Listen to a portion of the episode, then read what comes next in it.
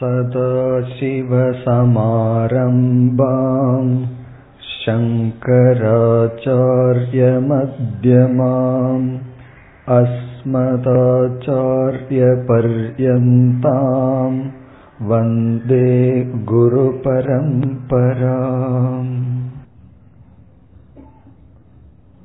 பதினோராவது ஸ்லோகத்தை படிப்போம் तद्वैराग्यं जुगुप्सायाम्।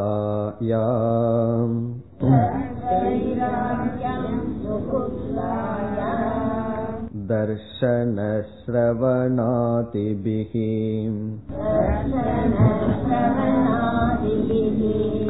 देहादिब्रह्मपर्यन्ते।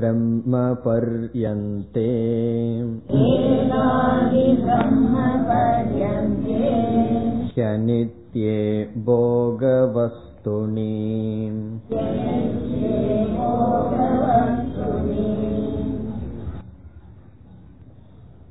எப்படிப்பட்ட தகுதிகளை நாம் அடைந்தவர்களாக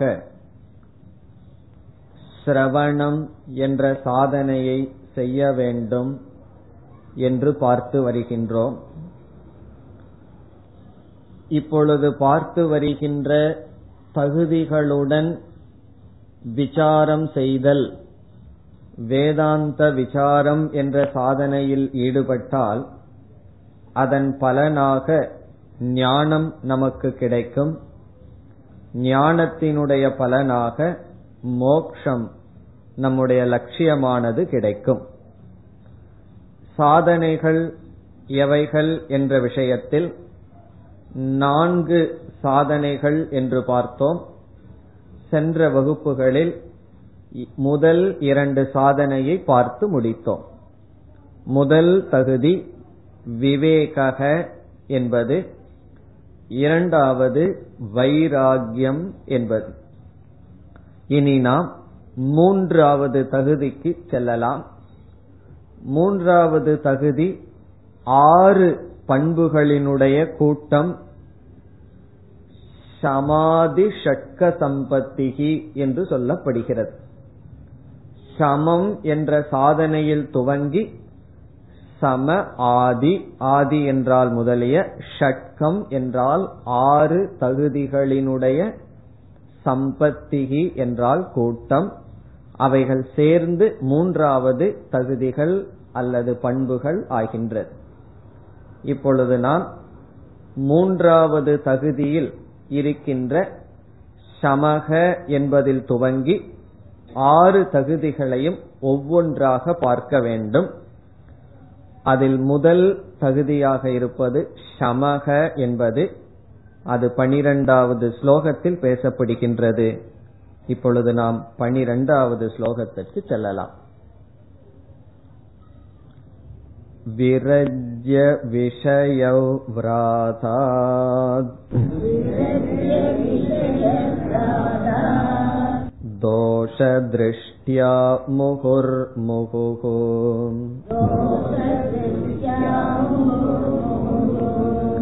स्वलक्ष्ये नियतावस्था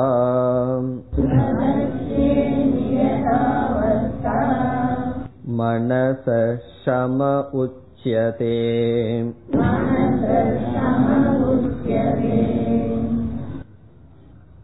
நான்கு தகுதிகளில் மூன்றாவது என்று சொல்லப்படுவதில் ஆறு தகுதிகள் இருக்கின்றன. அந்த ஆறை இப்பொழுது வரிசையாக பார்க்கின்றோம். அதில் முதல் தகுதி இங்கு முதல் என்றால் ஆறு தகுதிகளுக்குள் முதலாக இருப்பது ஷமக என்று சொல்லப்படுகிறது. சமஸ்கிருதத்தில் ஷமக ஷமக என்றால் என்ன என்பதை நாம் பார்த்துவிட்டு ஸ்லோகத்திற்குள் செல்லலாம். சமக என்பதனுடைய மொழிபெயர்ப்பு மன ஒழுக்கம். மன அமைதி அல்லது மன கட்டுப்பாடு மனோ நிகிரக நிகிரகம் என்றால் கட்டுப்பாடு அல்லது ஒழுக்கம் அல்லது அமைதி. மனதினுடைய அமைதி மனதினுடைய கட்டுப்பாடு மனதினுடைய ஒழுக்கம். இவைகளெல்லாம் சமக என்ற சொல்லினுடைய பொருள். முதல் சாதனமானது விவேகம் என்று பார்த்தோம். இரண்டாவது சாதனம் வைராகியம் என்று பார்த்தோம்.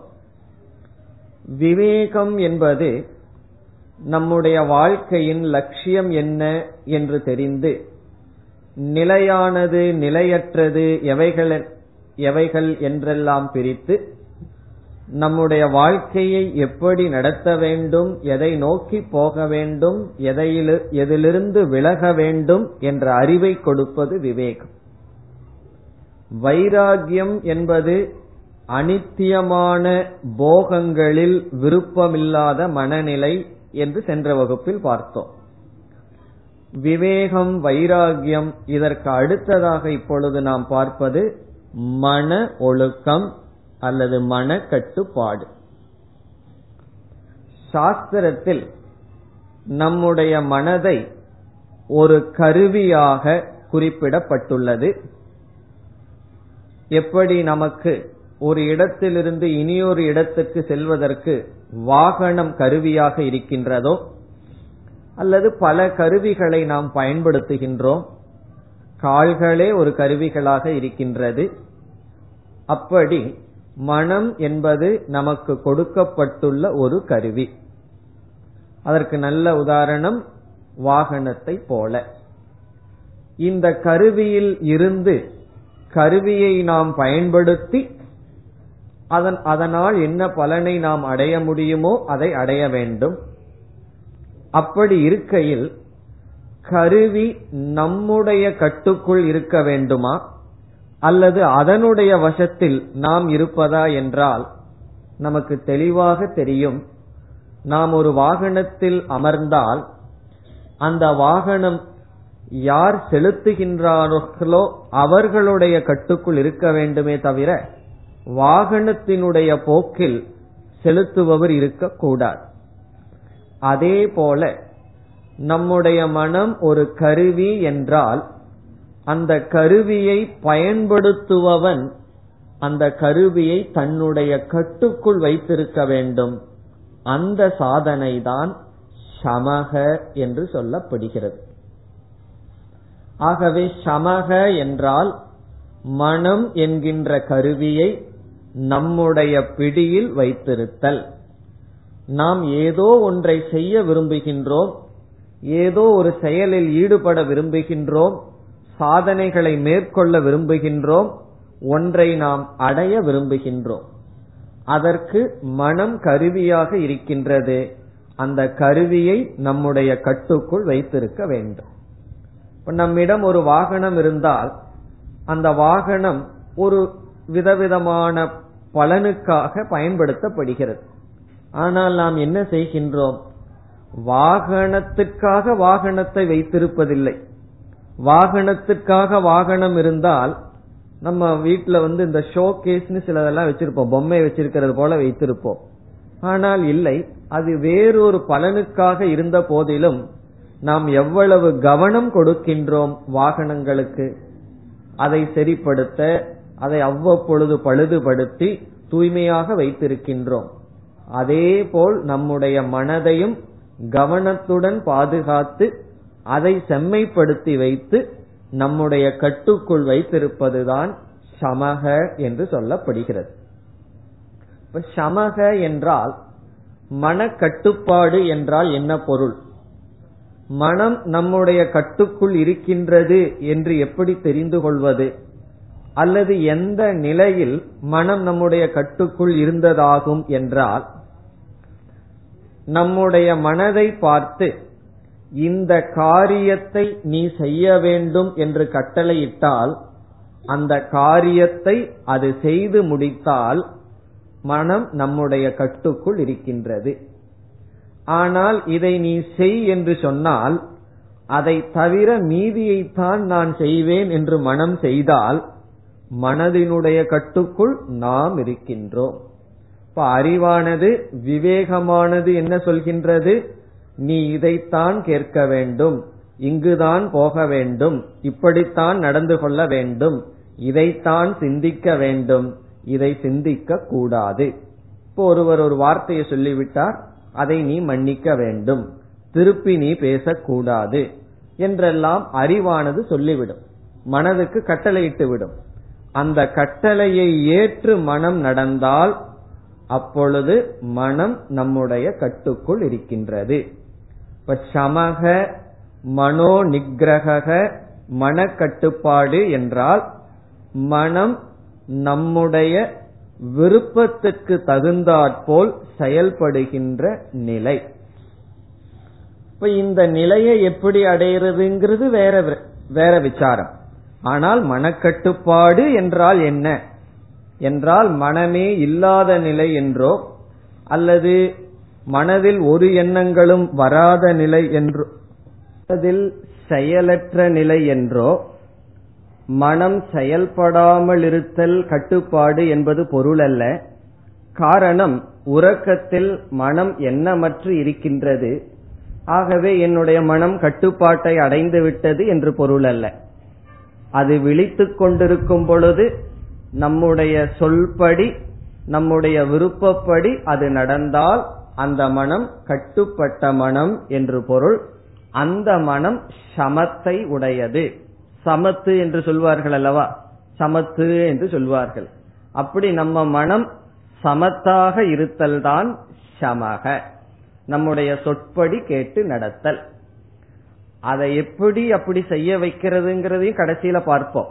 ஆனால் சமக என்ற தகுதி மனது நம்முடைய சொற்படி செயல்படுதல். நம்முடைய கட்டுக்குள் இருத்தல். பிறகு கட்டுக்குள் இருத்தல் என்றால் சில சமயங்களில் தேவையற்ற சில எண்ணங்கள் நம்முடைய மனதிற்கு வந்து நம்மை குழப்பிக் கொண்டே இருக்கும். நாம் மனதை பார்த்து கூறுகின்றோம் இந்த நேரத்தில் இதை பற்றி சிந்திக்காதே என்று சொன்னால் அதை பற்றி மனம் சிந்திக்க கூடாது நம்முடைய அனுமதியை கேட்டுத்தான் மனம் சிந்தனையையே மேற்கொள்ள வேண்டும்.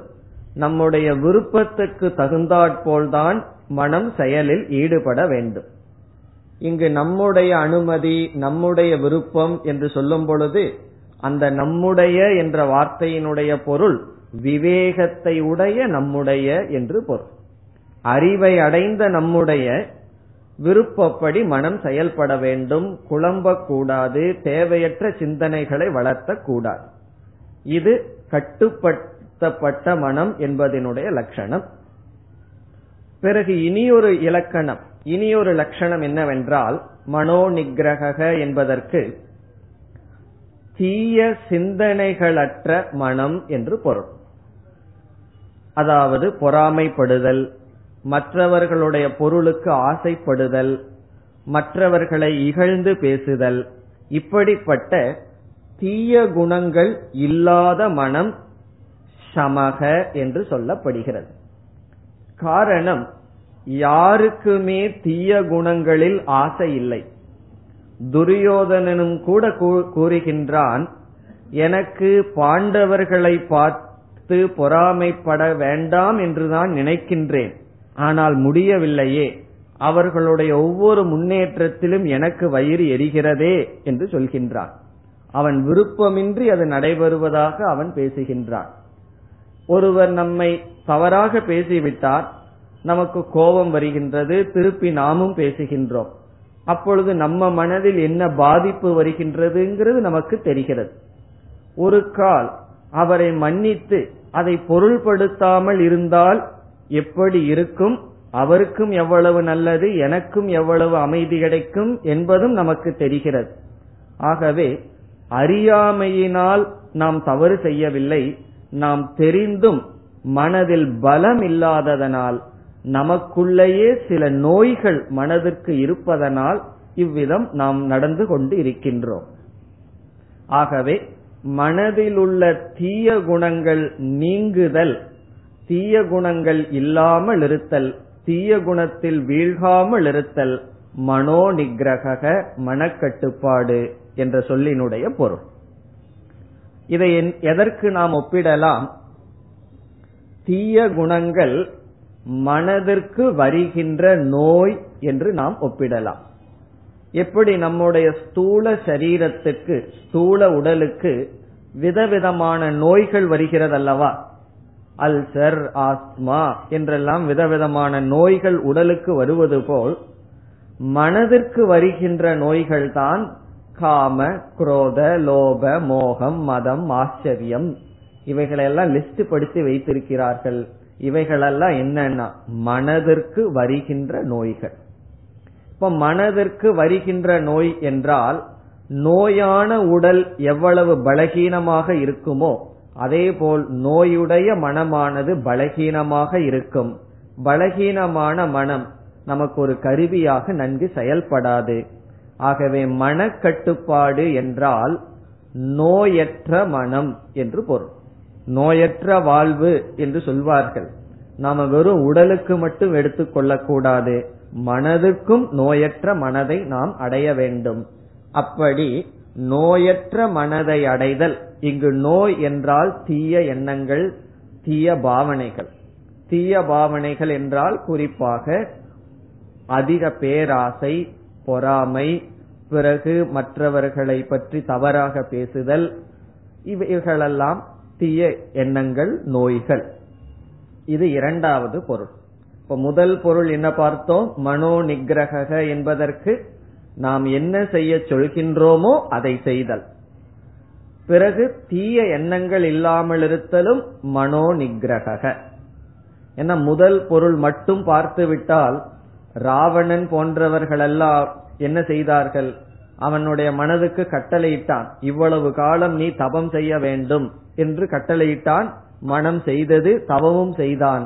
ஆனால் எப்படிப்பட்ட மனதுடன் தவத்தில் ஈடுபட்டான்? தீய எண்ணத்தை நீக்காமல் தவத்தில் ஈடுபட்டான். ஆகவே தீய எண்ணங்கள் நீங்கி இருத்தல் இரண்டாவது பொருள் பார்த்தோம். மூன்றாவது பொருள் என்னவென்றால் தீய எண்ணங்களை நாம் நோய் என்று பொருள்படுத்தினோம். நம்முடைய ஸ்தூல சரீரத்திற்கு ஸ்தூல சரீரம் என்றால் இந்த உடலுக்கு ஒரு நோய் வந்துள்ளது என்று வைத்துக் கொள்வோம். உதாரணமாக காமாலை ஜாண்டிஸ் அப்படிங்கிற நோய் வந்துவிட்டது. அப்பொழுது பல நாட்கள் நாம் மருந்தை உட்கொண்டு நோயை நீக்கிவிட்டோம். நோயை நீக்கியதற்கு பிறகு டாக்டர் என்ன சொல்வார்கள் என்றால் இனியும் பதினைந்து நாட்களுக்கு சற்று கவனமாக இருங்கள் என்று சொல்வார்கள். மருந்தை உட்கொள்ளவில்லை இருந்தாலும் கவனமாக இருக்க வேண்டும். காரணம் என்னவென்றால் நோய் நீங்கிவிட்டது ஆனால் மீண்டும் சில சூழ்நிலைகள் வரும்பொழுது நம்முடைய உடலில் எதிர்ப்பு சக்திகள் இல்லாமல் இருக்கும். ஆகவே அந்த எதிர்ப்பு சக்திகள் வரும் வரை நாம் பக்குவமாக கவனமாக இருக்க வேண்டும். நோய் இல்லை அதே சமயத்தில் பலமும் இல்லை. எதிரிகளை சந்திக்கின்ற பலமும் இல்லை. ஆனால் உள்ளே நோயும் இல்லை. எப்படி இந்த நிலை நம்முடைய ஸ்தூல உடலுக்கு வருகிறதோ அதே போல்தான் மனதில் முதலில் நோய் இருக்கும். பிறகு நோய் சென்றுவிடும் ஆனால் பலம் இருக்காது. சில சூழ்நிலைகளில் நம்முடைய மனதை நாம் பாதித்துக் கொள்வோம். இப்ப மனதினுடைய நோய் என்றால் யாராவது நம்மை குறித்து ஒரு வார்த்தை பேசிவிட்டால் தவறாகவோ இழிவாகவோ பேசிவிட்டால் உடனே நமக்கு கோபம் வருகின்றது. திருப்பி பேசி பேச வேண்டும் என்ற எண்ணம் வருகிறது. மனம் சஞ்சலம் அடைகிறது. பிறகு என்ன செய்து விட்டோம்? இனிமேல் இவ்விதம் நடக்க மாட்டேன் என்று கஷ்டப்பட்டு அந்த மனதில் இருக்கின்ற அசுத்தத்தை நீக்கிவிட்டோம். பிறகு என்ன ஆகும் என்றால் அந்த சூழ்நிலை வராதவரை மனம் நன்கு இருக்கும். மீண்டும் சூழ்நிலை வந்து விட்டால் மனதிற்கு பலம் இருக்காது. விதவிதமான சூழ்நிலைகளை சந்திக்கும் பொழுது மனதை நாம் பலத்துடன் வைத்திருந்தால் தான் அந்த சூழ்நிலையில் பாதிக்காமல் நாம் இருப்போம். ஆகவே மூன்றாவது பொருள் நோயை நீக்குதல் என்பது இரண்டு பலப்படுத்துதல் என்பது இனி ஒரு பொருள். இப்ப மனோ நிகிரக என்றால் நாம் சொன்னபடி மனம் செயல்படுதல் ஒரு பொருள் மனதில் தீய எண்ணங்கள் வராமிருத்தல் இனி ஒரு பொருள். மூன்றாவது பொருள் எந்த சூழ்நிலைகளிலும் மனம் மீண்டும் வீழாமல் இருக்க பலத்துடன் இருத்தல். நோய் நீங்கி இருத்தல் ஆரோக்கியமாக இருத்தல். நோயும் மனதுக்கு இருக்கக்கூடாது அதே சமயத்தில் பலமாகவும் இருக்க வேண்டும். எவர்களுடைய சொல்லும் எவர்களுடைய செயல்களும் நம்முடைய மனதை பாதிக்க கூடாது. அதனாலதான் ஒரு ஸ்லோகத்தில் அழகா சொல்லப்படும் ஞானிகளுடைய மனசு எப்படி இருக்கும் என்றால் மற்றவர்களுடைய சொல்லை இவர்கள் கேட்கும் பொழுது பாறையாக மாறிவிடுமா? மற்றவர்களிடம் இவன் பேசும் பொழுது மலரை விட மென்மையாக மாறிவிடுமாம் இப்ப நம்ம மனசு எப்படி மாறணும்? மற்றவர்களிடம் பேசும் பொழுது மலரை விட மென்மையாக இருந்து பேச வேண்டும். இவ்வளவு தூரம் மென்மையா இருந்துட்டா என்ன ஆகும்னா மற்றவர்கள் ஒரு சொல் பேசினா நம்ம மனசு வாடிவிடும். இப்ப மற்றவர்களுடைய சொல்லை கேட்கும் பொழுது பாறையை விட கடினமாக இருக்க வேண்டும். இப்ப எப்படி இருந்துட்டு இருக்கு மத்தவங்க கிட்ட பேசும்போது பாறையா இருந்து பேசுறோம். அதனாலதான் சொல்லுவார்கள் நான் இந்த மாதிரி நறுக்குன்னு ஒரு வார்த்தை கேட்டு வச்சுட்டு வந்தேன்னு பெருமையா சொல்லுவார்கள். மனதுல குத்தர மாதிரி பேசிட்டு வந்தேன் கேட்டுட்டு வந்தேன்னு சொல்லுவார்கள். இப்ப மற்றவர்களிடம் பேசும்போது பாறையாக மாறி விடுகின்றோம் மற்றவர்களுடையிடமிருந்து பேச்சை கேட்கும்போது மிக மிக மென்மையாக இருந்து விடுகின்றோம். ஆகவே ஒவ்வொரு சொல்லும் மனதில் ஒரு அழிக்க முடியாத கரையை ஒரு உருவத்தை பதிய வைத்துவிட்டு சென்று விடுகிறது. இப்படி இல்லாத மனம்தான் சமக என்று சொல்லப்படுகிறது. இப்ப சமகன்னு சொன்ன என்ன பொருள்? மனம் நமக்கு கருவியாக செயல்படுதல் மனதில் உள்ள தீய எண்ணங்கள் நீங்குதல் மனம் பலமாக இருத்தல்.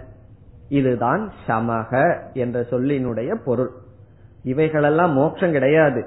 மோக்ஷத்துக்கு இவைகளெல்லாம் தகுதிகள். அப்ப நம்ம எவ்வளவு தூரத்தில் இருக்கோம்னு பாருங்களேன். மோக்ஷங்கிறது எங்கேயோ இருக்கு. அந்த மோக்ஷத்தை அடையணும்னு சொன்னா என்ன செய்யணும்? விசாரம் செய்ய வேண்டும். விசாரம் செய்தா என்னன்னா ஞானம் கிடைக்கும். இப்ப மோட்சம் வேணும்னா ஞானம் வேணும்னு பார்த்தோம். ஞானம் வேணும்னா சாஸ்திர விசாரம் பண்ணணும்.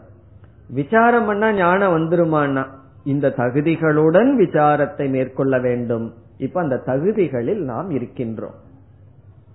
இனி அடுத்த கேள்வி. இப்படிப்பட்ட மனதை அடைவதற்கு என்ன உபாயம்? இப்ப என்ன சாதனைன்னு தெரிஞ்சிட்டோம். என்ன சாதனையினால் என்ன சாதனை என்பது மனோ நிகிரக சமகன்னு தெரிஞ்சிட்டோம். இப்படிப்பட்ட சமம் என்ற சாதனையை அடைய என்ன உபாயம்? அதை ஸ்லோகத்திலேயே ஆசிரியர் கூறுகின்றார். என்ன உபாயம் என்று சொல்லி சமத்தினுடைய லட்சணத்தை கூறுகின்றார். ஆகவே முதல் வரியில் இங்கு சங்கரர் சமம் என்று நாம் ஒரு சாதனையை பார்த்தோம் ஒரு விதமான மனநிலை என்று பார்த்தோம் இதை எதனால் அடைய முடியும்? என்ற சாதனையை முதல் வரியில் சொல்லி பிறகு இரண்டாவது வரியில் சமத்தினுடைய லட்சணத்தை சொல்கின்றார். அந்த சாதனையையும் என்ன என்று பார்த்துவிட்டு ஸ்லோகத்திற்குள் செல்லலாம். அந்த சாதனை ஏற்கனவே கூறிய வைராகியம் முதல் சாதனை. வைராகியம் நமக்கு வர வர அதிகமாக அதிகமாக மனமானது தூய்மையடையும் பலமடையும். மனமானது ஒரு நோய் நீங்கி இருக்கும் நம்முடைய கருவியாக இருக்கும். ஏன் மனது நம்மிடம் இல்லைன்னு சொன்னா தேவையில்லாத இடங்களுக்கு மனம் சென்று விட்டது. அதனால நம்மிடம் இல்லை. காரணம் என்ன? மனதுக்கு அங்கெல்லாம் ஒரு விருப்பம் இருக்கின்றது. ஏன்னா இங்க இருக்கிறதுக்கு மனதுக்கு பிடிக்கவில்லை. வெளியே பல விஷயங்கள்ல ஓடிக்கொண்டே இருக்கின்றது. இப்ப குழந்தைங்க ஸ்கூல்ல இருந்து வீட்டுக்கு வந்தா வீட்லயே தங்குது. அதனுடைய ஃப்ரெண்ட பாக்குறதுக்கு அது ஓடிடுது. பிறகு என்ன பண்ணுவார்கள்? படிக்கிறதுக்குன்னு இழுத்து கொண்டு உட்கார இழுத்து வீட்டுல அமர்த்த வேண்டியது இருக்கிறது. அப்படி ஏன் குழந்தை போகின்றதுன்னு அங்க அதற்கு சுகம் இருக்கின்றது. அதே போல் அனாத்ம போகங்களில் சுகத்தை மனது பார்த்து இருக்க இருக்க அது நம்மிடம் தங்காமல் நம்மை மீறி சென்றுவிடும். ஆகவே மனதை கட்டுப்படுத்த நமக்கு வைராகியம் என்பது முக்கியமான சாதனை.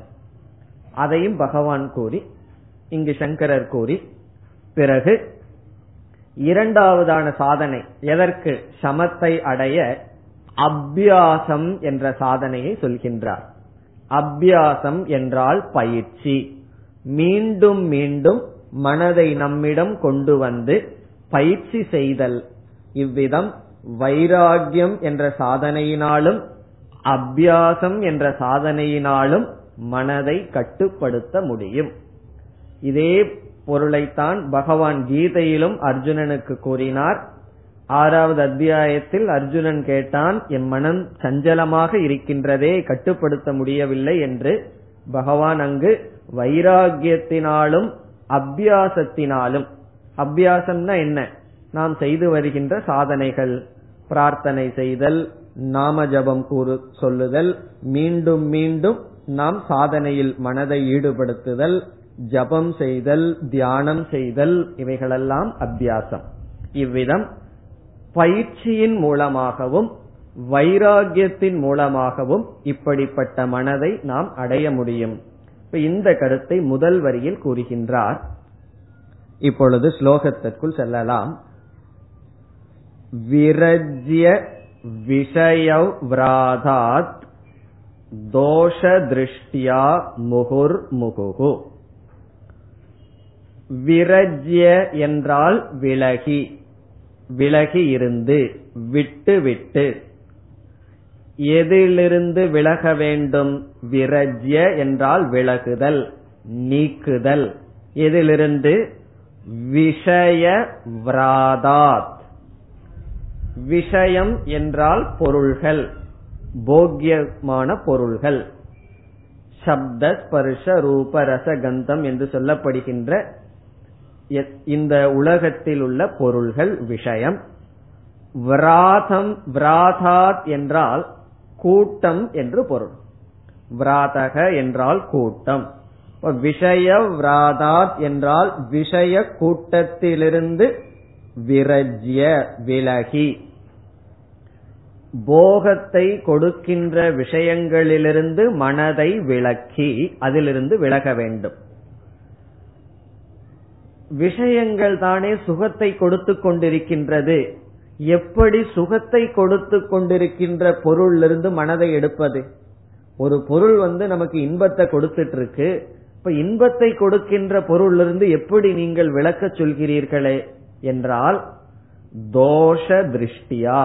அடுத்த சொல்ல அடுத்ததுல சொல்றார் தோஷ திருஷ்டியா என்றால் உனக்கு சுகத்தை கொடுக்கிறது ஒரு பகுதி அதே விஷயத்தை கொஞ்சம் திருப்பி பார்த்தால் அதில் துக்கமும் இருக்கின்றது தோஷமும் இருக்கின்றது.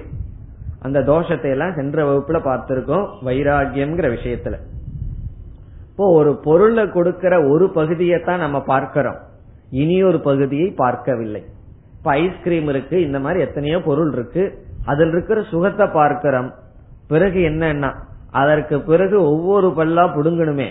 அதை நம்ம பார்க்கறது இல்லை நாற்பது வயசுலயே இருக்கிற முப்பத்தி ரெண்டு பல்லும் போய் புது பல்லு வைக்க வேண்டியது இருக்கே. ஏன்னா சில பேர் பல் டாக்டர்கிட்ட போய் என்னென்ன கஷ்டப்பட்டன்னு வந்து என்னிடம் கூறுகிறார்கள். அப்ப தெரியுது ஐஸ்கிரீம்னுடைய பலன். அப்படி ஒரு சுகம் இருக்கு அந்த சுகத்தை தொடர்ந்து பின் துயரமும் இருக்கின்றது. இப்ப தோஷ திருஷ்டியா? விஷயங்களில் தோஷத்தை பார்த்து விஷயங்களிலிருந்து விலகுதல். இந்த சாதனையத்தான் வைராகியம் என்று சொல்லப்படுகிறது. இப்ப வைராகியம் என்றால் என்ன? போகத்திலிருந்து நம்மை விலக்கி கொள்ளுதல். விரஜ்ய விஷய விராதாத். விஷய கூட்டங்களிலிருந்து அந்த விஷயங்களில் இருக்கின்ற தோஷத்தை பார்த்து விலகுதல். பிறகு இரண்டாவது சாதனை என்ன? ஒரு முறை தோஷம் தெரியுது ஒரு நாள் விலகிட்ட இரண்டாவது நாள் தோஷத்தை மறந்துட்டனே மீண்டும் அந்த விஷயத்தை நோக்கி சென்று விட்டேனே என்றால் அபியாசத்தை கூறுகின்றார் முதல் வரியில் கடைசி சொல் முகுர் முகுகு. முகுர் முகுகு என்றால் மீண்டும் மீண்டும். மீண்டும் மீண்டும் என்றால் அபியாசம். எதை அபியாசம் செய்தது? செய்தல் அந்த தோஷத்தை பார்த்தல் ஒரு அபியாசம். மீண்டும் மீண்டும் தோஷத்தை பார்த்து விஷயங்களிலிருந்து விலக வேண்டும். பிறகு மீண்டும் மீண்டும் நம்முடைய மனதை நம்மிடம் வைத்து பழக வேண்டும். நம்ம மனசை கட்டுப்படுத்துறது எப்படின்னா மனதுக்கு ஒரு காரியத்தை கொடுத்து ஒரு செயலை கொடுத்து நீ இதை செய்யணும் சொல்லி அதுல ஈடுபடுத்தி ஈடுபடுத்தித்தான் மனதை கட்டுப்படுத்த முடியும். அப்படியே சோம்பலா மனதை விட்டுட்டோம்னா கட்டுப்படாது. அதற்கு ஒரு காரியத்தை கொடுத்து செயல்பட சொல்லி சொல்லித்தான் அதை நம்முடைய கட்டுக்குள் கொண்டு வர முடியும். இப்ப முகுர் முகுகு என்றால் மீண்டும் மீண்டும் தொடர்ந்து அதைத்தான் அபியாசம். அபியாசம்னா பிராக்டிஸ் தொடர்ந்து செய்தலுக்கு பெயர் அபியாசம். இது என்ன அபியாசம் சொல்றார்? வைராகிய அபியாசம். அந்த தோஷ திருஷ்டியை மீண்டும் மீண்டும் பார்த்து விலக வேண்டும். மீண்டும் மீண்டும் போகின்ற மனதை முயற்சியுடன் நம்மிடம் கொண்டு வர வேண்டும். இப்ப முதல் வரியில ஆசிரியர் சமத்தினுடைய லட்சணத்தையே சொல்லவில்லை. சமம்னா என்ன? மனக்கட்டுப்பாடுன்னு நம்ம பார்த்து அதற்கு பொருள் பார்த்துட்டோம். இதை எப்படி அடைதல்ங்கிற மார்க்கத்தை சொல்லி பிறகு இரண்டாவது வரியில சமம்னா என்ன என்ற லட்சணத்தை சொல்றார். இப்ப இந்த இப்படிப்பட்ட மனசை எப்படி அடைய வேண்டும்? வைராகியத்தின் மூலமாகவும் அபியாசம் பயிற்சியின் மூலமாகவும் அடைய வேண்டும். இனி இரண்டாவது வரிக்கு வந்தால் சமத்தினுடைய லட்சணத்தை சொல்றார். ஸ்வலக்ஷியே நியதா அவஸ்தா. ஸ்வலக்ஷியே என்றால் நாம் எடுத்துக்கொண்ட காரியத்தில் நம்முடைய லட்சியத்தில். ஸ்வ என்றால் நம்முடைய லட்சியம் என்றால் நம்முடைய லட்சியம். அவஸ்தா. நியத அவஸ்தா என்றால் முறையாக செயல்படுதல். அவஸ்தான இருத்தல் நியத என்றால் முறையாக. எவ்விதமான விக்ஷேபமும் இல்லாமல் எவ்விதமான இடையூறும் இல்லாமல் நியத அவஸ்தா. அதாவது இவ்விதம் மனதை நாம் பக்குவப்படுத்தி நம்முடைய மனதை என்ன செய்தல்? நம்முடைய நாம் எந்த காரியத்தை எடுத்துக்கொண்டோமோ அதில் செயல்படுத்த வைத்தல். அதைத்தான் நம்ம முதல்ல பார்த்தோம். நமக்கு நாம் நம்ம மனதிடம் என்ன கட்டளை இடுகின்றோமோ அதை அது செய்ய வேண்டும். நாம எவ்வளவோ பேரை பார்த்து கோச்சுக்கிறோம் நான் சொன்னதை நீ கேட்கல. நான் சொன்னபடி அவன் செய்ய மாட்டேங்கிறான்னு சொல்லி. உண்மையிலேயே யாருகிட்ட நம்ம கோவிச்சுக்கணும் தெரியுமோ? நம்ம மனசுகிட்ட தான் கோவிச்சுக்கணும். அது என்னைக்கு நம்ம சொன்னபடி கேட்டிருக்கு. இப்ப நம்ம மனசே நம்ம சொன்னபடி கேட்காத போது நமக்கு என்ன தகுதி இருக்கு? இனி ஒருத்தர் நீ என்னுடைய சொன்னபடி கேட்கலன்னு சொல்லி அவரை போய் கோவிச்சுக்கிறதோ அது மகனாகட்டும் மனைவியாகட்டும் கணவனாகட்டும் அப்பாவாகட்டும் அம்மாவாகட்டும் யாராவது இடம் போய் நான் சொன்னதை நீ கேட்கலின்னு ஏன் கோவிச்சுக்கிறோம்? அதுதானே கிரகஸ்தாசிரமத்தில் இருக்கிற பெரிய கஷ்டம். சன்னியாசிகளுக்கு அது ஒரு கஷ்டம் இல்ல. மீறி மீறா சிஷ்யர்கள் ஒழுங்கா சொன்னபடி கேட்கலன்னு கோவிச்சுக்குவார்கள். சிஷ்யர்கள் இல்லைன்னா அந்த பிரச்சனையும் கிடையாது. பெரிய பிரச்சனை வீட்டுல என்ன தெரியுமோ? அல்லது வீடுன்னு இல்ல நாலு பேர்த்தோட சேர்ந்து இருந்தா வர்ற பெரிய பிரச்சனை நான் சொன்னதை நீ கேட்கல. அல்லது அவரு சொன்னதை நம்ம கேட்காம இருந்து அவருக்கு நம்ம மேல கோபம் வந்துடும் இதுதானே கஷ்டம். நம்ம யாரையும் நிந்திக்க வேண்டிய அவசியமே இல்லை. காரணம் என்ன? முதல்ல நம்ம மனசு நம்ம சொன்னபடி கேட்கின்றதா? என்றால் இல்லை. அப்படி கேட்கிறது தான் சமக. கேட்கறதுக்கு ஈஸியா இருக்குது சொல்றதுக்கு ஈஸியா இருக்கு ஆனா முயற்சியினால் தான் அடைய முடியும். அவ்வளவு சுலபம் அல்ல ஆனால் அடைய முடியும். அர்ஜுனனுக்கு சந்தேகம் வந்துருது. மனசை அடக்கத்தான் முடியுமா? இல்ல அடக்க முடியாதபடிதான் நீங்க படைச்சிருக்கீங்களா? பகவான் சொல்றார் அது அடக்க முடியாத மாதிரி நான் படைக்கல. அடக்கிறதுக்கு கஷ்டமா நான் படைச்சிருக்கேன்னு சொல்ற அது கடினம்தான். ஆனால் முயற்சியினால் அடையப்படும். இதுதான் ரொம்ப கஷ்டம். முதல்ல விவேகத்தை சொல்லும் போது கொஞ்சம் கஷ்டமா தெரிஞ்சிருக்கும். இப்படி ஒரு அறிவு அடையணுமா? கஷ்டமா இருக்கேன்னு. சரி விவேகம் சொல்லி முடிச்ச உடனே அடைஞ்சிடலாம்னு ஒரு ஆசை வரும். வைராகியம் சொன்னா அதை விட கஷ்டமா இருக்கும். ஓ இவ்வளவு வை இப்படி சொல்ற வைராகியத்தை அடையிறது கஷ்டமேனு தோணும். இனி சமத்துக்கு வந்தோம்னா அது அதை விட கஷ்டமா தோன்றும். ஒவ்வொன்ன விட கஷ்டமாவே இருக்குன்னா. இதுல கஷ்டம் சுலபம்ங்கிறது எதை பொறுத்து? நம்முடைய முயற்சியை பொறுத்து ஆர்வத்தை பொறுத்து. ஆகவே முயற்சியுடன் இதை செய்ய வேண்டும். ஸ்வலக்ஷியே நியதா அவஸ்தா. அதை என்னன்னு சொல்றார்? மனசக சமக உச்சதே. மனசக நியதா அவஸ்தா. நம்முடைய மனதினுடைய நியதா அவஸ்தா. நம்முடைய மனமானது நம்ம என்ன நம் லட்சியம் எடுத்துக்கொண்டோமோ காரியத்தை எடுத்துக்கொண்டோமோ அதில் ஒழுங்காக செயல்படுதல் சமக உச்சதே. சமம் என்று உச்சதே சொல்லப்படுகிறது. ஞானிகளால் ரிஷிகளால் இதைத்தான் சமம் என்று சொல்லப்படுகிறது. அப்ப சமம்னு சொன்ன உடனே உங்க மனசுல மூணு கருத்து வர வேண்டும். என்ன மூன்று கருத்து? ஒன்று நாம் சொன்னபடி மனம் செயல்படுதல். அப்படி செயல்பட்டால் அந்த மனம் சமக என்ற குணத்துடன் கூடியது. இரண்டாவது கருத்து மனதில் தீய எண்ணங்கள் இருக்கக்கூடாது. அதை எப்படி புரிந்து கொள்கின்றோம்? நோயற்ற மனம் நமக்கு வேண்டும். பகவான் கிட்ட போய் எதோ கேட்டுட்டு இருக்கோம் நோயற்ற மனதை கேட்க வேண்டும். பிறகு என்னன்னா நோய் இல்லை ஆனால் பலமும் இல்லை என்றால் அதுவும் கூடாது. ஆரோக்கியமான பலமான மனம் தேவை. அது எதற்குனா நாம விதவிதமான சூழ்நிலைகளை சந்திக்கின்றோம் விதவிதமான சொற்களை சந்திக்கின்றோம் அப்பொழுதெல்லாம் நம்முடைய மனதை பாதுகாக்க வேண்டும். தியானம் பண்ணலான்னு போய் உட்காரும் போது யாரோ நம்ம பார்த்து ஒரு வார்த்தை சொல்லிட்டா அப்போவே மூட் அவுட். இனி ஒன்னும் பண்ண முடியாதுன்னு மார்னிங் காலையில் எட்டு மணிக்கு ஒரு வார்த்தையை கேட்டுட்டோம்னா அடுத்த எட்டு மணிக்கு அதை விட ஒரு பெரிய வார்த்தை வர்ற வரைக்கும் அதே வார்த்தையை மென்னுட்டு இருக்கிறதுன்னு சொல்றது. சில பேர் என்ன பண்ணுவாங்க தெரியுமோ வாயில வெத்தலவாக வாக்கு போட்டு அப்படியே அசைச்சு போட்டு இருப்பார்கள். பிறகு எப்ப அதை விடுவோம்னா அதை விட கஷ்டமான ஒரு சொல்லு வந்தா தான் நம்ம விடுவோம். இதெல்லாம் என்னன்னா மனதினுடைய பலகீனம். அப்படி பலகீனம் இல்லாமல் பலமான மனம். இதுதான் சமக. பிறகு இனி ஒரு கருத்தையும் பார்த்து விட்டோம். இந்த சமத்தை எப்படி அடைதல்?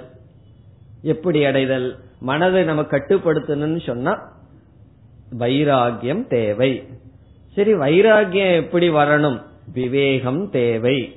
அதனாலதான் சொன்னோம் இந்த நாள்ல வந்து எக்ஸாமினேஷன்ல கேக்குற மாதிரி நாலுல ஏதோ மூணோ போதுமோ ரெண்டு போதுமோ எல்லாம் கிடையாது. இந்த நாளும் கம்பல்சரி இந்த நாளும் கண்டிப்பா நமக்கு இருக்க வேண்டும். இவைகளெல்லாம் ஒன்றோடு ஒன்று கலந்த பண்புகள். ஒரு தீய பண்புகள் வந்துட்டா அதை தொடர்ந்து மற்ற தீய பண்புகளும் வந்துடும் ஒரு நல்ல பண்பு வந்துவிட்டால் அதை தொடர்ந்து மற்ற நல்ல பண்புகளும் வந்துவிடும். ஒன்றோடு ஒன்று கலந்து இருக்கின்றது. இந்த நூடுல்ஸ் ஒன்னு இருக்கு அதை சாப்பிடுபவர்களுக்கு தெரியும். உன்னை எடுத்தோம்னா அதோட சேர்த்து மற்றதெல்லாம் சேர்ந்து வரும். அப்படி நல்ல பண்பை ஒன்ன பிடிச்சிட்டோம்னு வச்சுக்கோமே நம்ம எரியாமல் மற்ற நல்ல பண்புகள் வந்துவிடும். அதே போல பல தீய பண்பு வேணும்னு என்ன செய்யணும்? ஒரு தீய பண்பு பிடித்தால் போதும். ஒரு பாக்கில் ஆரம்பிச்சோம்னா போதும். அது அப்படியே சிகரெட்டுக்கு போகும். அப்படியே இனி ஒண்ணுக்கு போகும். அப்படியே இழுத்துட்டு போயிடும் நல்ல பண்பு ஒன்றை ஆரம்பித்தால் அதே போல்தான் மற்ற நல்ல பண்புகளும் வரும். அதனால விவேகம் இருந்தா தான் வைராகியம் வைராகியம் இருந்தா தான் சம. சமக. வெறும் வைராகியம் போதாது அபியாசக. மீண்டும் மீண்டும் பயிற்சியின் மூலமாக சமத்தை அடைய வேண்டும். இந்த சமகங்கிறது என்ன? இதோட நமக்கு என்ன மனதில் தோணிரும்? மூணாவது பண்பை முடிச்சாச்சு. கஷ்டப்பட்டு இதை அடைஞ்சிடலாமான்னா கிடையாது. இந்த மூணாவதுலேயே ஆறு இருக்க போகுது. அதுல இப்பொழுது ஒன்றை பார்த்திருக்கின்றோம். சமக என்பது மூன்றாவதான சாதனைகள் சாதனைகளில் ஒன்றானது இனி அடுத்த சாதனை அடுத்த ஸ்லோகத்தில் பார்ப்போம் பதிமூன்று இரண்டாவது சாதனை विषयेभ्यः परावर्त्य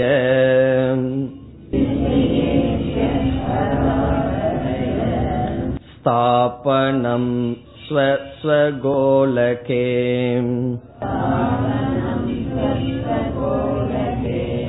உபயேஷாமிந்திரியாணாம் சதம பரிகீர்த்திதக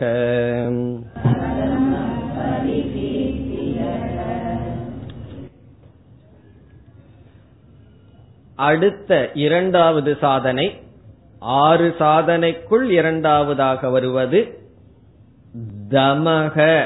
என்ற சாதனை. தமக. முதல் பார்த்தது சமக இரண்டாவது தமக.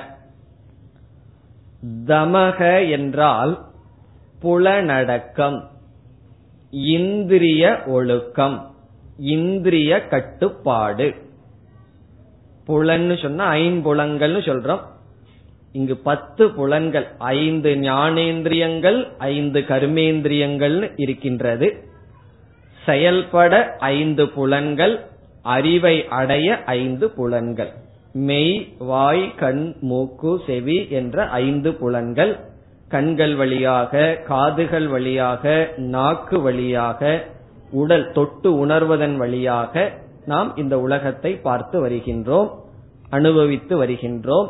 அப்படி ஐந்து இந்திரியங்களினுடைய ஒழுக்கம் தமக என்று சொல்லப்படுகிறது.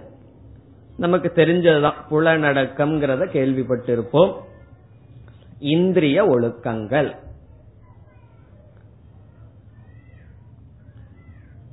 சமக என்ற சாதனையும் தமக என்ற சாதனையும் ஒன்றை ஒன்று சார்ந்து உள்ள சாதனைகள். இந்திரிய ஒழுக்கமும் மன ஒழுக்கமும் பிரிக்க முடியாத ஒன்றைக்கு ஒன்று உதவி உதவி செய்கின்ற சாதனைகள். உதாரணமாக மனதிற்கு ஆரோக்கியம் தேவை என்று நாம் கூறினோம். மனம் அமைதியாக இருக்க வேண்டும். மனதை அமைதிப்படுத்துதல் மனதை ஒழுக்கமாக்குதல் மனதை கட்டுப்படுத்துதல் என்றால் சமக என்று சொன்னோம். மனம் எப்பொழுது கட்டுப்பாட்டை இழக்கின்றது அமைதியை இழக்கின்றது என்றால் ஐந்து இந்திரியங்கள் வழியாக மனதிற்கு பொருள்கள் போகும் பொழுது மனம் சஞ்சலப்படுகின்றது கட்டுப்பாட்டை இழக்கின்றது எப்படி நம்முடைய உடலுக்கு ஆரோக்கியத்தை கொடுக்க அல்லது நோயை கொடுக்க நமக்கு வாயானது துவாரமாக இருக்கின்றதோ. நல்ல உணவை உட்கொண்டால் உடலுக்கு ஆரோக்கியம் வரும். அல்லது நாக்குக்கு மட்டும் என்று உட்கொண்டால் உடலுக்கு நோய் வருகின்றது.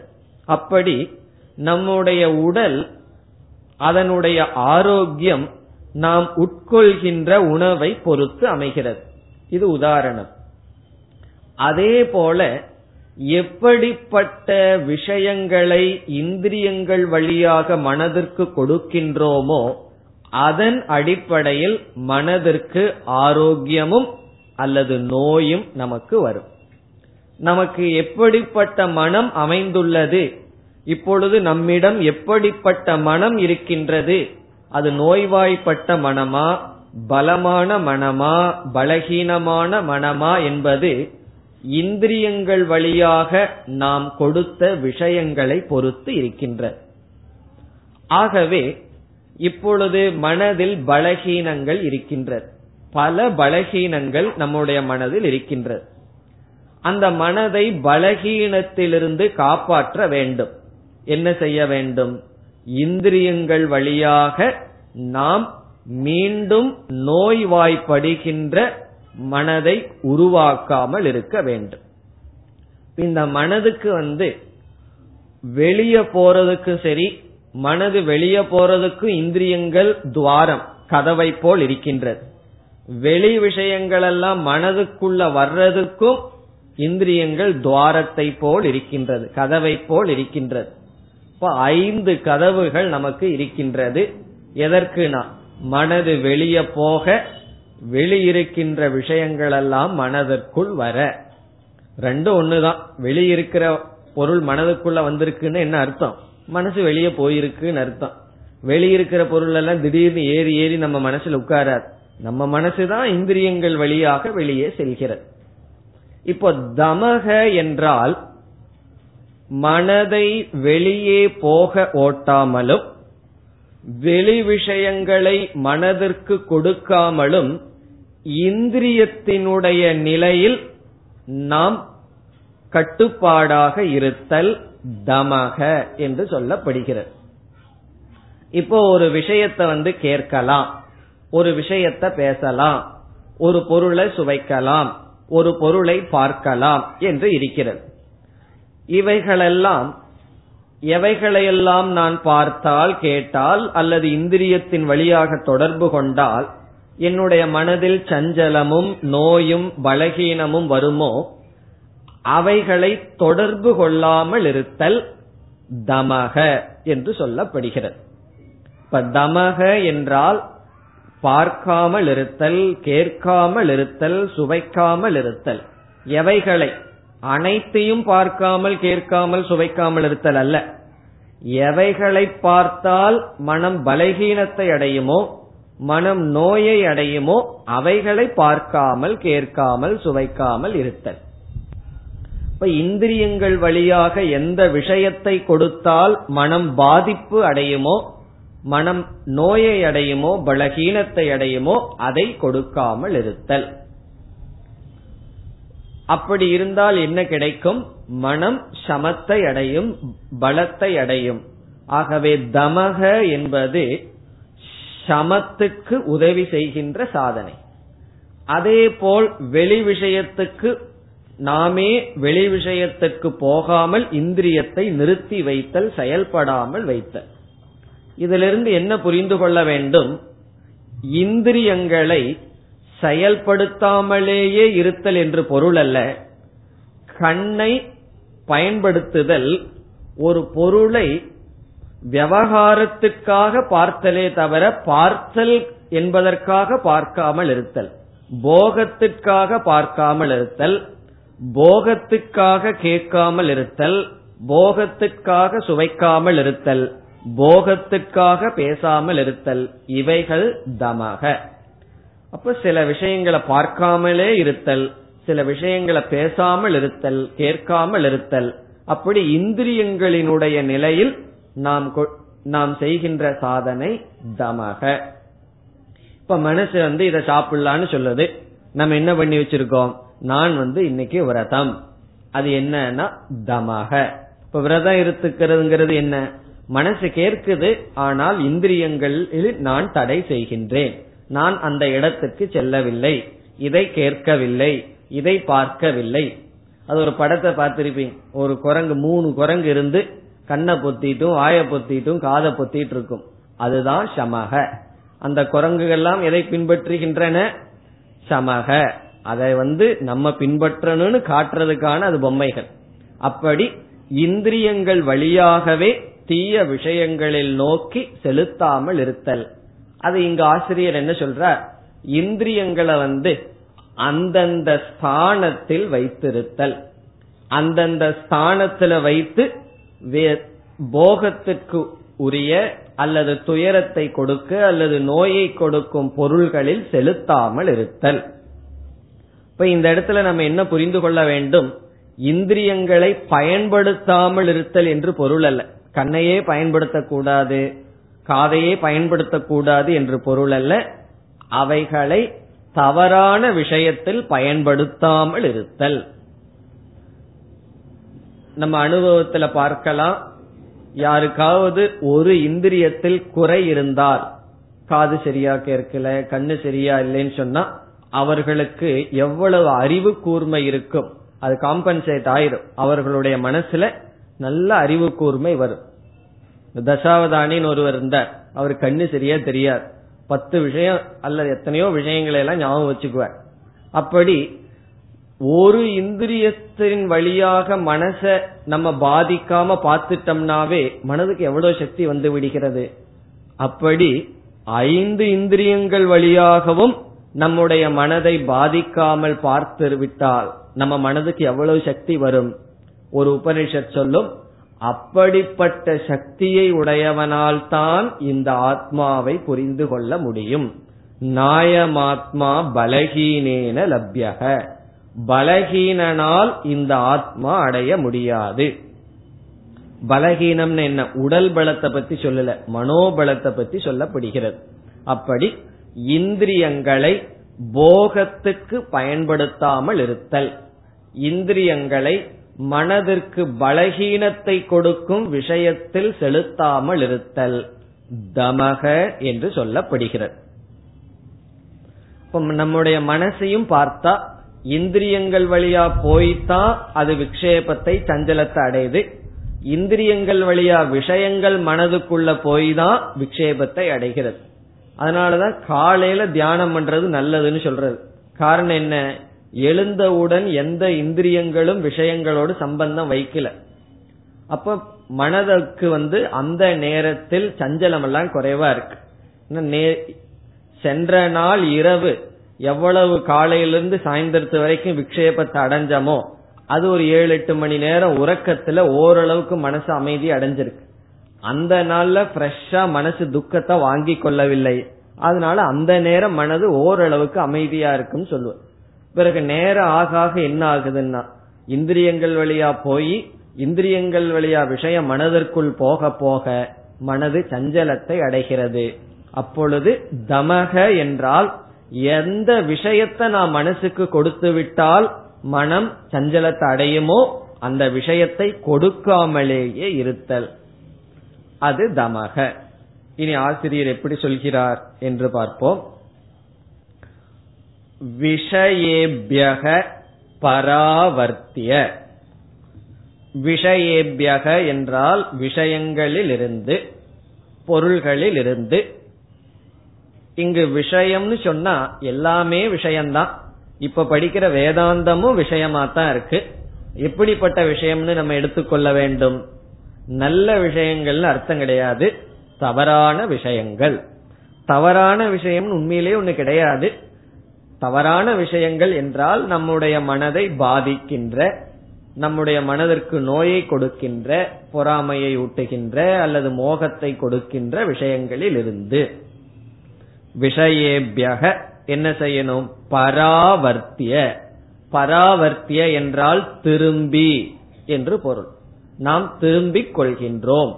அது வேண்டாம் என்று திரும்பிக் கொள்கின்றோம். பராவர்த்திய இப்ப நம்மளுடைய இந்திரியங்களை எல்லாம் அந்தந்த விஷயத்திலிருந்து திரும்பிக் கொள்கின்றோம். கண்ணு வந்து இதை பார்க்கலான்னு சொல்லுது. உடனே மனசு என்ன செய்ய வேண்டும்? நான் இதை பார்க்க மாட்டேன் என்று திரும்பி பராவர்த்திய. பராவர்த்திய என்றால் திரும்பி என்று பொருள். நாம் திரும்பிக் கொள்கின்றோம். அது வேண்டாம் என்று திரும்பிக் கொள்கின்றோம். பராவர்த்திய. இப்ப நம்மளுடைய இந்திரியங்களை எல்லாம் அந்தந்த விஷயத்திலிருந்து திரும்பிக் கொள்கின்றோம். கண்ணு வந்து இத பார்க்கலான்னு சொல்லுது. உடனே மனசு என்ன செய்ய வேண்டும்? நான் இதை பார்க்க மாட்டேன் என்று திரும்பி கொள்ளுதல். காது வந்து இத கேட்கலான்னு சொல்லுது. யாரோ யாரோருத்தரை பத்தி பேசிக்கொண்டிருக்கிறார்கள் எனக்கு அதுல என்ன வேண்டியது இருக்கு? கேட்டு வந்துருவோமே அப்படின்னு காதை கொண்டு போய் கொடுப்போம். பிறகு என்ன செய்யணும்? அந்த நேரத்துல காதை கொடுக்காமல் இருத்தல். யாருக்கும் நம்ம காதை அவ்வளவு சுலபமா கொடுத்துடக்கூடாது இல்லைன்னு என்ன செய்வா காதை குத்தி விடுவார்கள். அது மனதை போய் அது குத்தி விடும். இப்ப அதே போல யாரு காதையும் நம்ம கெடுக்க கூடாது. உனக்கு விஷயம் தெரியுமோ? அப்படின்னு ஆரம்பிச்சு அந்த வீட்டுல இப்படி நடந்ததுன்னு எதுக்கு நம்ம பேசணும்? இப்ப நம்ம வீட்டு விஷயங்கள் விமர்சனம் பண்றத நம்ம விரும்பலினா யாருமே விரும்ப மாட்டார்கள் அல்லவா? ஆகவே அப்படி செய்யக்கூடாது. செய்கின்ற இடத்திலும் நாம் போய் பேசக்கூடாது. இருக்கக்கூடாது. காதையும் தவறான விஷயத்திலிருந்து கேட்காமல் இருப்பதே ஒரு சாதனை தான் அதனாலதான் ஒரு பெரிய அட்வொகேட் இருந்தார். ரொம்ப வருஷத்துக்கு முன்னாடி. அவருக்கு வந்து ஜஸ்டிஸ் போஸ்ட் கொடுக்கறேன்னு சொன்னார்கள். நீதிபதி பதவி உங்களுக்கு கொடுக்கட்டுமான் அது அவர் சொன்னார் நான் வந்து மூணு மணி நேரம் பொய் பேசிட்டு இருக்கிறதா? அல்லது காலையிலிருந்து சாயந்தரத்து வரைக்கும் பொய்ய கேட்டுட்டு இருக்கிறதா? இதுல வந்து நான் பேசிட்டு இருக்கிறதே போதுன்னு முடிவு பண்ணிட்டேன்ட்டார் எனக்கு ஜஸ்டிஸ் போஸ்ட் வேண்டாம் நீதிபதி பதவி வேண்டாம் அப்படி இருந்தா காலையிலிருந்து சாயந்தரத்து வரைக்கும் பொய்ய கேட்டுட்டு இருக்கணும் அதுக்கு பொதுவா நான் வந்து ஒரு வக்கீலாவே இருந்து மூணு மணி நேரம் ஒரு நாள் பொய்ய பேசிட்டு போயிடுறேனேன்னு சொன்னேன். அதனுடைய அர்த்தம் என்னன்னா நம்ம காதை தவறான விஷயத்துல கேட்காமல் இருப்பதே ஒரு சாதனை. அதுதான் தமக பராவர்த்திய பிறகு என்ன செய்யணுமாம் ஸ்தாபனம். அந்த இந்திரியங்களை எல்லாம் வைக்கணும். எங்கு வைத்தல்? ஸ்வ ஸ்வ கோலகே. ஸ்வ ஸ்வனா அதனுடைய இப்ப கண்ணுனா கண்ணுக்குரிய காதுனா காதுக்குரிய கோலகம் என்றால் இருப்பிடம். கோலகம்னா இருப்பிடம். இப்ப வந்து கண் அப்படிங்கிறது இந்திரியம் பார்க்கும் சக்தி. காதுன்னு சொன்னா கேட்கும் சக்தி சுவைக்கும் சக்தி தொட்டு உணர்கின்ற சக்தி. இந்த சக்திகள் எல்லாம் கண்ணுக்கு தெரியாது. இப்ப ஒருவருடைய காலை பார்த்து அவருக்கு நடக்கிற சக்தி இருக்கான்னு சொல்ல முடியாது. அதே போல ஒருவருடைய காதை பார்த்த உடனே அவருக்கு பேசுறதுக்கு சக்தி இருக்கா இல்லையான்னு சொல்ல முடியாது. அவர் ஏதாவது இயரிங் எய்டு வச்சிருந்தா ஏதாவது சொல்லலாம். ஆனா பேசாம வெறும் காதை பார்த்து சொல்ல முடியாது. அதே போல ஒரு கண்ணை பார்த்து அவர் கண்ணு சரியா தெரியுதா அப்படின்னு சொல்ல முடியாது. இப்ப இந்திரிய சக்திங்கிறது வெளியே தெரியாது. அந்த சக்தியானது வெளிப்படுற இடம் இருக்கு. அதைத்தான் நம்ம பார்த்து கண்ணு காதுன்னு சொல்லிட்டு இருக்கோம். இப்ப காதுன்னு நம்ம எதை பார்க்கிறோமோ அது கேட்கும் சக்தி வெளிப்படுகின்ற இடம். கண்ணுன்னு எதை நம்ம பார்த்துட்டு இருக்கிறோமோ பார்க்கும் சக்தி வெளிப்படுகின்ற இடம். அதே போல நாக்குல வந்து சுவைக்கும் சக்தி வெளிப்படுகின்ற இடம். ஒரு அல ஒரு குலோப்ஜான் வந்ததுன்னு வச்சுக்கோமே கையில தொட்டு பார்த்து நல்லா இருக்குன்னு சொல்ல முடியுமோ? அது நாக்குக்கு கொண்டு போய் வச்சாதான் சுவைக்கும் சக்தி அங்கு வெளிப்படும். அப்படி சூக்மமான இந்திரியங்கள் எந்த இடத்திலிருந்து வெளிப்படுகிறதோ அந்த இடத்துக்கு கோலகம் என்று பெயர். இப்ப கோலகம்னா பார்க்கும் சக்தி கேட்கும் சக்தி எந்த இடத்துல வெளிப்படுகிறதோ அது கோலகம். இப்ப ஸ்வஸ்வ கோலகேன அந்தந்த இடத்தில் வைத்தல். இந்திரியங்களை வந்து அந்தந்த இடத்தில் வைத்தல். நமக்கு எவ்வளவு இந்திரியங்கள் இருக்கின்றது? இரண்டாவது வரியில சொல்றார் உபயேஷாம் இந்திரியானாம். பத்து இந்திரியங்கள் இருக்கின்றது. ஐந்து ஞானேந்திரியங்கள் ஐந்து கர்மேந்திரியங்கள். அதை பற்றியெல்லாம் விவேக சூடாமணிக்குள்ளேயே விளக்கமாக பார்ப்போம். இப்ப ஐந்து ஞானேந்திரியங்கள் அறிவை கொடுக்கின்ற ஐந்து இந்திரியங்கள் பிறகு செயல்படுகின்ற ஐந்து இந்திரியங்கள். இப்போ உபயேஷாம் என்றால் இரண்டு இரண்டு விதமான கர்மேந்திரியங்கள் ஞானேந்திரியங்களாகிய பத்து இந்திரியங்களை என்ன செய்தல்? அந்தந்த இடத்தில் வைத்தல். தேவையற்ற விஷயங்களிலிருந்து எடுத்து அந்தந்த இடத்தில் வைத்தல். சக சமக பரிகீர்த்திதக. சக என்றால் அதுதான் தமக. தமக இந்திரிய கட்டுப்பாடு என்று பரிகீர்த்திதக சொல்லப்படுகின்றது. பரிகீர்த்திதகன பேசப்படுகின்றது. இப்ப தமகன இந்திரிய ஒழுக்கம் சமகன மன ஒழுக்கம். அதை இன்று நாம் பார்த்தோம். இனி அடுத்த சாதனைகளை அடுத்த வகுப்பில் பார்ப்போம். ஓம் போர் நமத போர் நமிதம் போர் போர் நமுதச்சதேம் பூர்ணய பூர்ணமாதாய பூர்ணமேவாவசிஷ்யதேம். ஓம் சாந்தி சாந்தி